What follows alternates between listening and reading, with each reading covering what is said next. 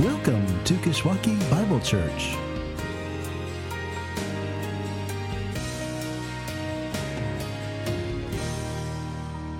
Welcome again to Kishwaukee Bible Church. My name's Jesse. I'm the pastor here, and we're picking up today in our series, The Songs of Jesus, in which we've been plugging in the playlist of the songs that both shape Jesus' life, right? And that Jesus came to satisfy. And hoping that in the process, plugging in this playlist, these songs found in the book of Psalms would begin, continue to shape our lives as well. Last week, Jeff Lewis gave us a preview of where this book is headed by walking us through Psalm 119 with its focus on living under God's law and finding life in the lawgiver. But today we're going to backtrack a bit, pick up where we left off two weeks ago when we were in Psalm 72. Do you remember?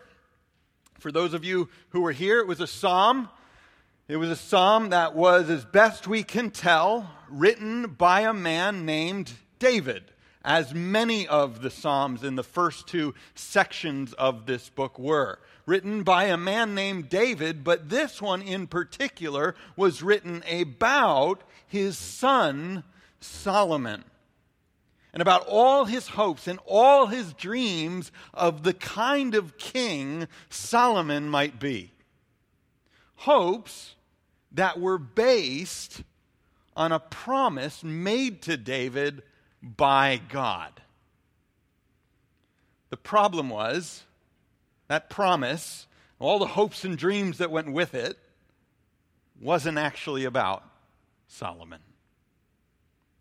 Which means that Psalm 72, and more generally, books 1 and 2 of the Psalms, of which that psalm concluded, left God's people more than a little disappointed. Because can you imagine? Rather than a, a, king who ruled over all and ruled for all time and, and ruled for their good, rather than that, what they ended up with was a leader who ruled almost entirely for himself. And eventually died like his dad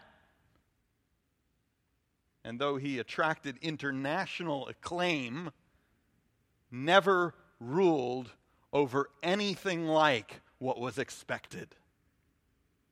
Can you imagine the disappointment? So, to books one and two of the Psalms was added book three to help God's people deal with the disappointment. And today we're going to look at the psalm that opens that third book at Psalm 73. So if you have a Bible, I'd invite you to turn there again to Psalm 73, which we're going to begin as we usually do by reading it. And you can follow along with me again as I read from Psalm 73, verses 1 to 28. This is God's word. It says this a psalm of Asaph. Truly, God is good to Israel, to those who are pure in heart. But as for me, my feet almost stumbled, my steps had nearly slipped. For I was envious of the arrogant when I saw the prosperity of the wicked.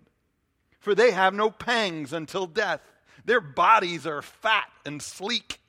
They are not in trouble as others are. They are not stricken like the rest of mankind. Therefore, pride is their necklace, violence covers them as a garment. Their eyes swell out through fatness, their hearts overflow with follies. They scoff and speak with malice. Loftily, they threaten oppression. They set their mouths against the heavens, and their tongue struts through the earth. Therefore, his people turn back to them and find no fault in them. And they say, How can God know? Is there knowledge in the Most High? Behold, these are the wicked always at ease, they increase in riches. All in vain have I kept my heart clean and washed my hands in innocence. For all the day long I have been stricken and rebuked every morning. And they say, If I had said, I will speak thus, I would have betrayed the generation of your children. But when I thought how to understand this, it seemed to me a wearisome task until I went in to the sanctuary of God. Then I discerned their end. Truly, you set them in slippery places. You make them fall to ruin. How they are destroyed in a moment, swept away utterly by terrors. Like a dream when one awakes, O Lord. When you rouse yourself, you despise them as phantoms. When my soul was embittered, when I was pricked in heart, I was brutish and ignorant. I was like a beast toward you. Nevertheless, I am continually with you. You hold my right hand. You guide me with your counsel. And afterward, you will receive me to glory. Whom have I in heaven but you? And there is nothing on earth that I desire besides you. My flesh and my heart may fail, but God is the strength of my heart and my portion forever. For behold, those who are far off, far from you, shall perish. You put an end to everyone who is unfaithful to you. But for me, it is good to be near God. I have made the Lord God my refuge, that I may tell of all his works. Let's pray. Heavenly Father, it is so easy in this world to become disillusioned, disappointed, disheartened, and dissatisfied, ultimately to end up disenchanted and disgruntled with you. To look around at our world that is not the way it's supposed to be and assume then that you, as the one who made it, must have either made it wrong or be incapable of making it right again. And yet, I pray that even today, starting where this psalmist starts, that we would end up where he ends. I pray that we would know that the way things are, the way things appear, are not the way things are always going to be. And I pray you do it through the power of your Spirit, speaking through the power of your word, ultimately about the power of your Son, in whose name I pray. Amen. Does it ever bother you that bad things happen to good people? Not perfect people, not flawless people, but to those who in no way, shape, or form seem to merit the tragedies that befall them. And often tragedies of the most heinous sort. Like the nuns in the news this week. Did you see it?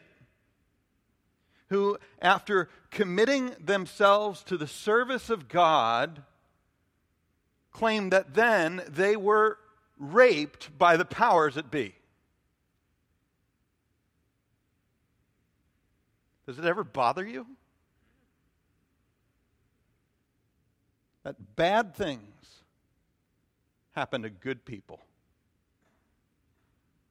and that for all of it, supposedly an all good, all powerful being does not intervene when his intervention is needed most.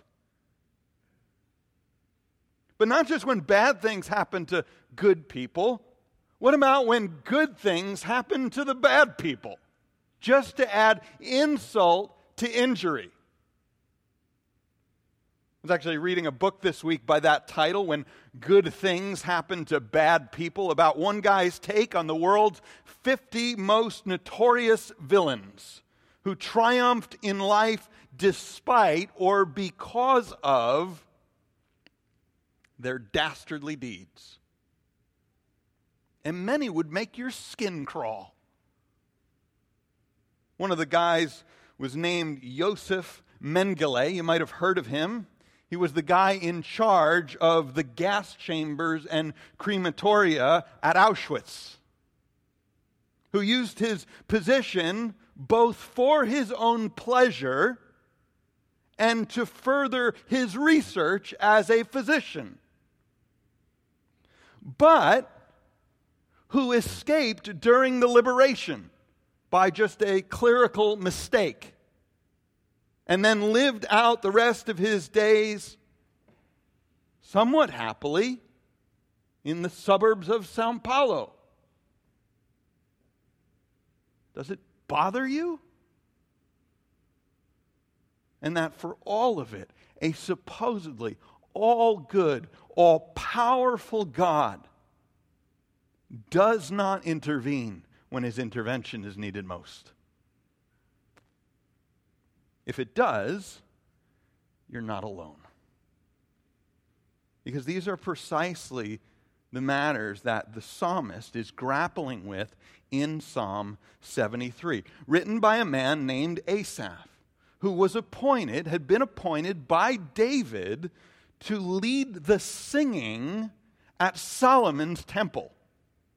He was their worship guy who perhaps never saw for himself the destruction of that temple, but whose words here became a comfort for those who did. That's why they were collected in this third book after the destruction of the temple. And this is his psalm about how he came to understand one simple fact that the way things appear for now are not the way they're going to be forever. And today, this is what we're going to look at. First, we'll look with him at the way things appear for now. And then turn with him to look at the way things are going to be forever. So, first, let's look with him at the way things appear for now, with bad things happening to good people and good things happening to the bad. And verse 1 is the setup because in, in it, Asaph starts out with this core conviction uh, of what he sees in the here and now uh, that which what he sees in the here now calls into question. So, so here's what he says in verse 1. He says, Truly, God is good to Israel, to those who are pure in heart. Because this is and always has been the core of this guy's faith a belief in, a conviction about the, the covenant faithfulness of God. Truly, Truly, it has to be. God has to be good to those in Israel. That just like us today, and, and like we've even written into the very foundational documents of our church now, Asaph puts his faith in a faithful God who is faithful to his own. And particularly to those who put their faith in him, to those who, as he says, are pure in heart, pure towards God. This is the core of his faith. Believing that there is a God. And that, unlike some would suggest, he's the type of God, he has to be the type of God who is deeply concerned with the workings of our world. Because he's the, he's the one who actually holds the scales of justice. He's the one who can wield the sword in his fist, not some made up God that the Romans came up with and sits atop our courtrooms, or not some courtroom that could get it wrong. He's the one who holds justice in his hands. And it has to be so. It has to be so because he's the God who is, and he is a God who's good, Asaph says. And yet, this conviction is precisely what Asaph's experience in the here and now calls into question. As he says in verse 2, but as for me, my feet had almost stumbled, my steps had nearly slipped. I almost fell away from the faith. I was almost forced from the faith, he says. Because I looked around at the world about me, and what I saw didn't jive with what I supposedly believed. Ever feel like that? Looking out at my day to day and the state of the nation and the ragings beyond my feet, he says, almost slipped. Which could be as true for you as it was for him. Because Asaph lived in a kingdom where even the king, even Solomon, walked away from God, yet seemingly prospered. And Solomon's story is complicated. I want to admit that on the front end. But go look at the final stamp on his life that's in 1 Kings 11. And you'll see that we shouldn't lose sight of, of the fact that this guy shacked up with enough women to have a harem of 700.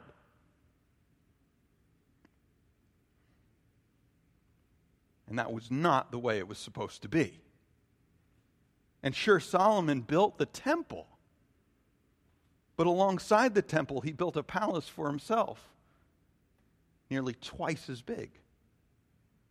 And then in the shadow of the temple, he raised altars to the foreign gods of the foreign women he went out and got married to. Not least was his wife, who he got from Pharaoh, the guy who taught him how to build his empire on the backs of his people.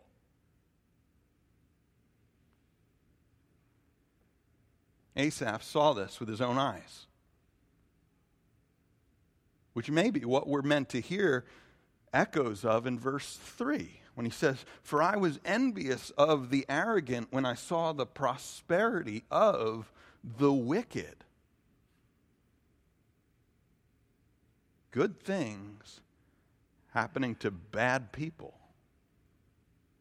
or at least to good people gone bad and prospering because they've done bad to those who remain good. Asaph saw it in his day. But we see it in ours as well, don't we? Because in our country, you don't even have to become king to have a harem. You can have a harem before you get sworn in. You squeak by every indictment with your verbosity. You can attempt to tweet your way out of every accusation. This is our country, not limited to just one individual. And tell me that doesn't wear on you as someone who's put your faith in this supposedly faithful God make you wonder whether you signed up for the right team. Ever slip like that? Because it'd be easy if God stepped in every once in a while and saved the countless individuals who end up in their own little Auschwitz. It wouldn't take much to, to just have those like Mengele accidentally trip into their own gas chambers. But so often, that's not what we experience. So often, it's the good who suffer from bad to worse, while the bad seem to do nothing but prosper. Can you sing it with them? And just to be clear, this word prosperity, it's that same word from Psalm 72. That same word that Solomon was named after shalom. And yet, the prosperity that God's king was supposed to bring to God's people, at least in Solomon's day, appeared like it was only being enjoyed by the king who rebelled against God. Ever make you wonder if you signed up for the right team? Just listen to some of Asaph's descriptions of the wicked. He says in verse 4 For they have no pangs until death, their bodies are fat and sleek. May not mean much in our culture, but back then when you had to work for what you ate, it meant something. They're the fat ones. We're all starving away. He says, they are not in trouble as others are. They are not stricken like the rest of mankind. Everybody else loses their, their savings on the stock market crash, but the wicked are making their millions when Enron goes down. Therefore, pride is their necklace. Violence covers them as a garment. So that uh, while I'm sitting here trying to do unto others, all they're doing is doing unto themselves and getting fat off of it. He says their eyes swell out through their fatness. Their hearts overflow with follies. And about it, they run their mouths all day long. You ever meet someone who lives like this? They can't shut up about it. He says they scoff and speak with malice. They loftily threaten oppression. They set their mouths against the heavens and their tongue struts through the earth. So much so that God's people, verse 10, turn back to them and find no fault in them. And they say, because of them, how can God know? He must not be paying attention. Is there even knowledge in the Most High? And even Asaph says, even Israel's worship leader says, I mean, can you imagine this? This is like Keith and Kristen Getty getting up one day and saying this Behold, these are the wicked, always at ease. They increase in riches. All in vain have I kept my heart clean and washed my hands in innocence. Why? For they prosper. And all the day long, all I have been, all we have been, is stricken and rebuked every morning. This is the way things appear for now. But this is not, second, the way things are going to be forever. So in verse 15, Asaph admits that if I had said, I will speak thus, I would have betrayed the generation of your children that I would have led them astray with my words, he says, as much as the wicked led them astray with theirs. But when I thought how to understand this, he says, it seemed to me a wearisome task, figuring it out, puzzling it through, and turning right side up what was upside down. It, it, took work. It took some mental sweat. God forbid we ever think about these things in a broader way. He says, I had to sit down and look hard at this world and look hard at the next and puff my pipe a bit like Gandalf. And I didn't crack it, he says, until I went in to the sanctuary of God. Then I discerned their end. Then I discerned the end of the wicked. Not how it is now, but how it will be someday. And listen to how the tables shift with just a little shift in perspective. He says in verse 18, Truly, you set them in slippery places. You make them fall to ruin how they are destroyed in a moment, swept away utterly by terrors, like a dream when one awakes, O Lord. When you rouse yourself, you despise them as phantoms. They're gone as quickly as the monsters underneath the bed with the simple flick of the light. Reading that book, it was interesting, one after another. There were some contemporary figures, but most, one after another. You would read about them living out their, their days much longer than they should have on the suburbs of St. Paulo, right? But consistently at the end, they all die. Maybe not intervene now, but that's not the way it will always be.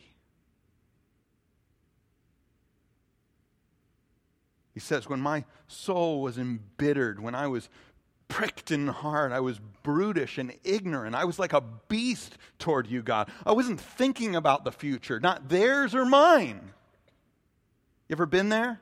Not thinking about the future? Not able to think about the future? He says, I was just like an animal, he says, living in the moment, reacting to the moment, caring about the moment. Nevertheless, I am continually with you. You hold my right hand, he says, and you guide me with your counsel, and afterward you will receive me to glory. We'll do it. It's done.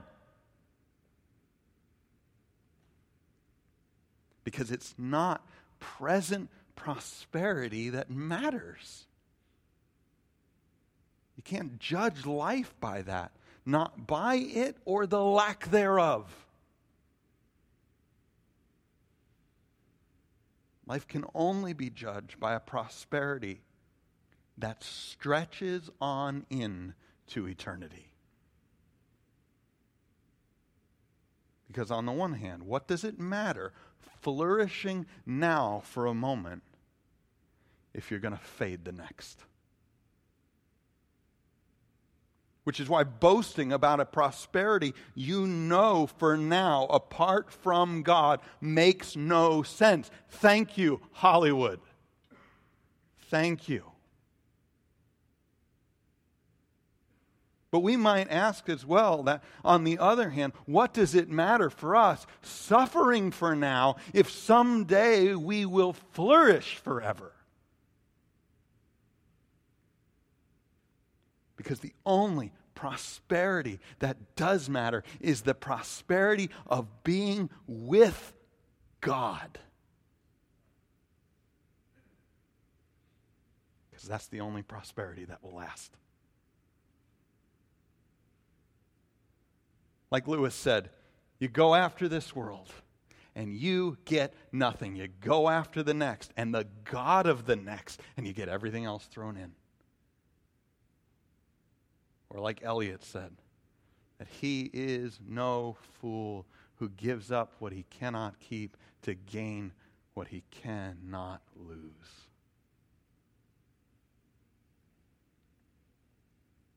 So Asaph says in verse 25 Whom have I in heaven but you?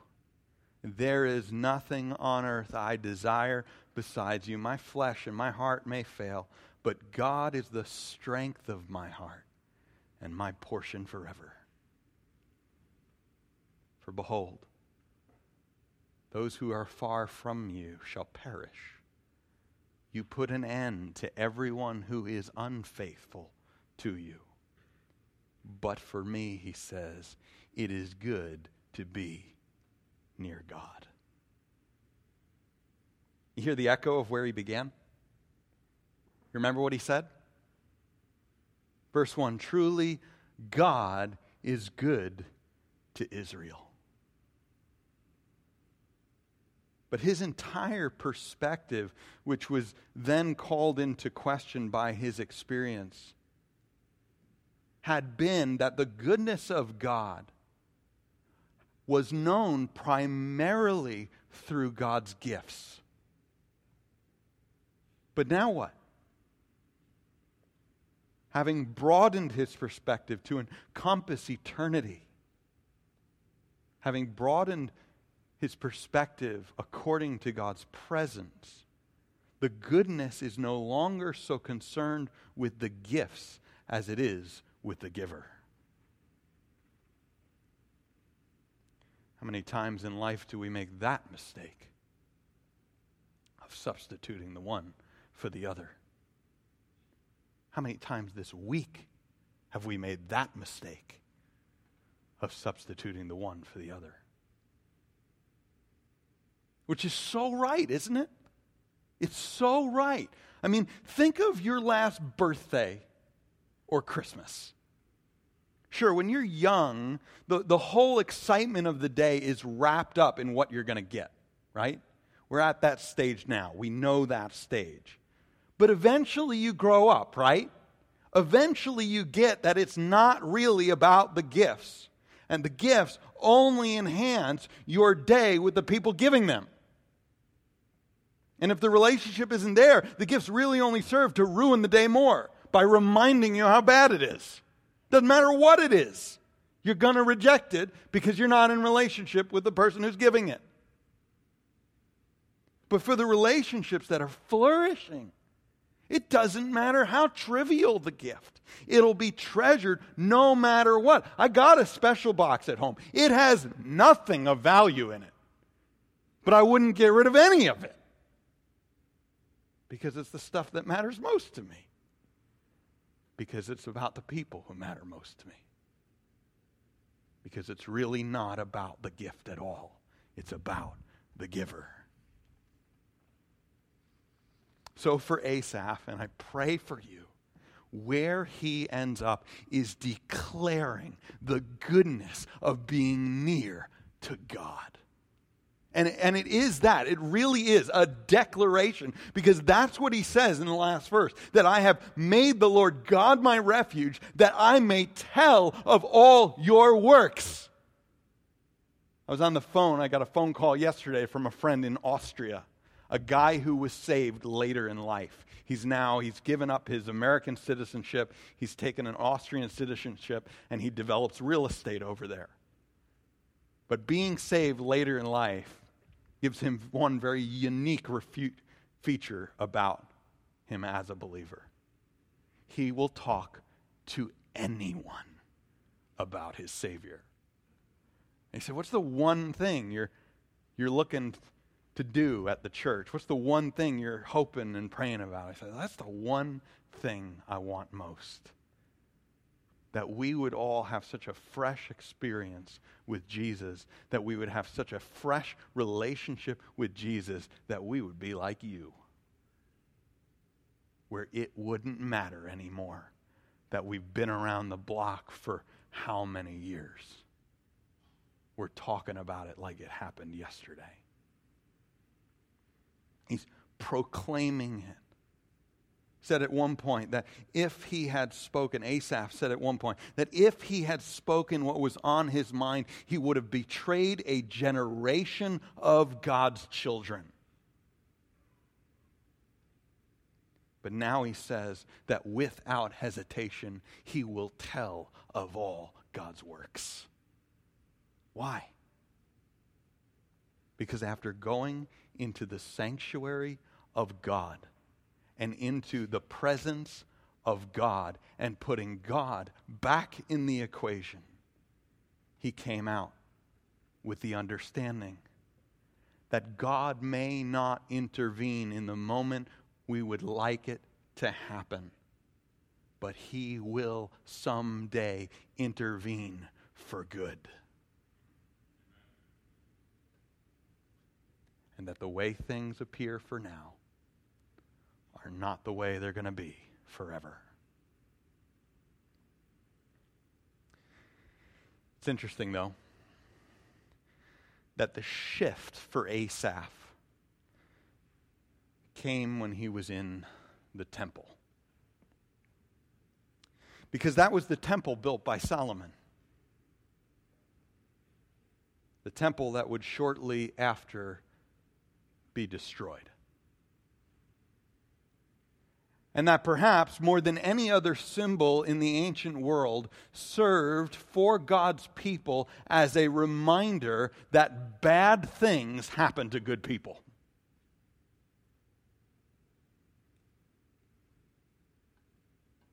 And just as much that good things are left to be enjoyed only by the bad. And yet, Asaph's song, incorporated at the front end of this third book of the Psalms, continued to be sung day in and day out until the day a greater temple showed up. When a man named Jesus would proclaim himself to be just that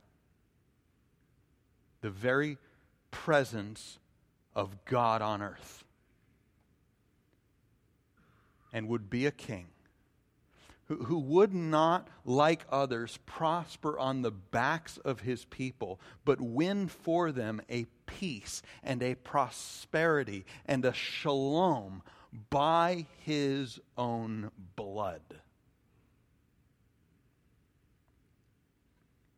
And Jesus would prove once and for all that though on the cross, the worst of things would happen to the best of people, that because of the resurrection, the way things appear for now are not the way they're going to be for us either forever. Let me just suggest as we leave then that this psalm ought to challenge us in three ways to go to God's temple to be God's temple and to look forward to God's temple. And here's what I mean first, to go to God's temple. Because that was the turning point for Asaph, and that has to be the turning point for us when we're slipping, when we're about to stumble.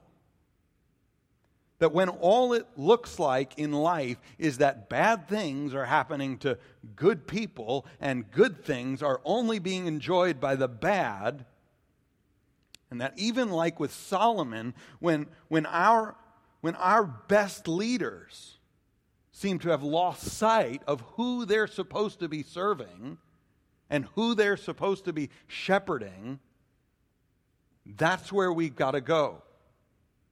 You know, we've just watched in this last month, officially now, the leaders of two of Chicagoland's largest churches lose their positions because they preyed on the sheep they were supposed to be leading. And many are now wondering once again how could God not have done something about this? And yet, this is just more proof of how much we need God. So go to God's temple. Go to Jesus. He's the one who came, He's the one who changes everything. And remember what these men, these two leaders in the Chicagoland church, remember what these men seem to have forgotten that it is the giver and not the gift that matters most go to the temple. Second, though, be the temple. Because this side of Jesus, we have a unique opportunity to join with others in the work of bearing God's presence, both with each other and with the outside world. Which seems to make fresh sense of all this emphasis that Asaph is, is placing in this psalm on the importance of speaking. You see it all throughout. The importance of speaking, whether it's the wicked speaking and bringing everybody down, him holding his tongue from speaking, or eventually speaking up. And just as many would say that we're all worshipers, it's because we are, in this sense, all worship leaders, right? Just like we're all worshipers, hardwired to, to worship something. Likewise, we're all worship leaders because we are hard, hardwired to worship in community. And so the only question is what will we be leading those around us to worship? To worship with us the gifts or to worship with us the giver? To look around and dwell on the here and now or to look on into what will be forever. And hopefully, as we be the temple, we'll be leading people into the temple to go with us to the temple to Jesus. And then spending some time checking ourselves when we get caught up in serving the gifts rather than the giver. So go to the temple, be the temple. And then lastly, look forward to God's temple. Because as much as Jesus was back then and we are today, there is an experience coming when we will bask in God's presence, when we will sit before God's throne, when we will be renewed into God's image. An experience of that that will dwarf all of what we've known of it so far.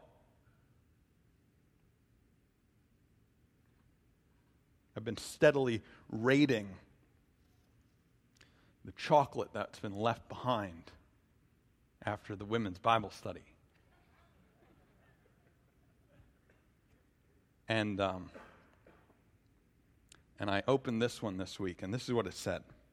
These little dove things, they have quotes on the inside. So this is the quote. It says, Everything will be okay in the world in the end. If it's not okay, it's not the end. That means nothing for those still worshiping the gifts. It means nothing to a chocolate addict. How much more for us? How much more, though? How true it is for us that everything will be okay in the end. If it's not okay, it's not the end because we've been promised more in Jesus. I don't, I don't know how fitting that is for the world, but I know how fitting it is for us, for those who look forward to the way things are going to be forever. Let's pray. Heavenly Father, I ask today that you would be our God. And that we would be your people. And more than anything, that Jesus would be our all. Our grace in the past, our faith in the present, and our hope for what's to come. I pray it in his name. Amen.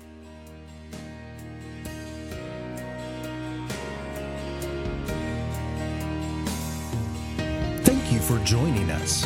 For more information about our church, please visit our church's website at kishbible.org. That's K I S H Bible.org.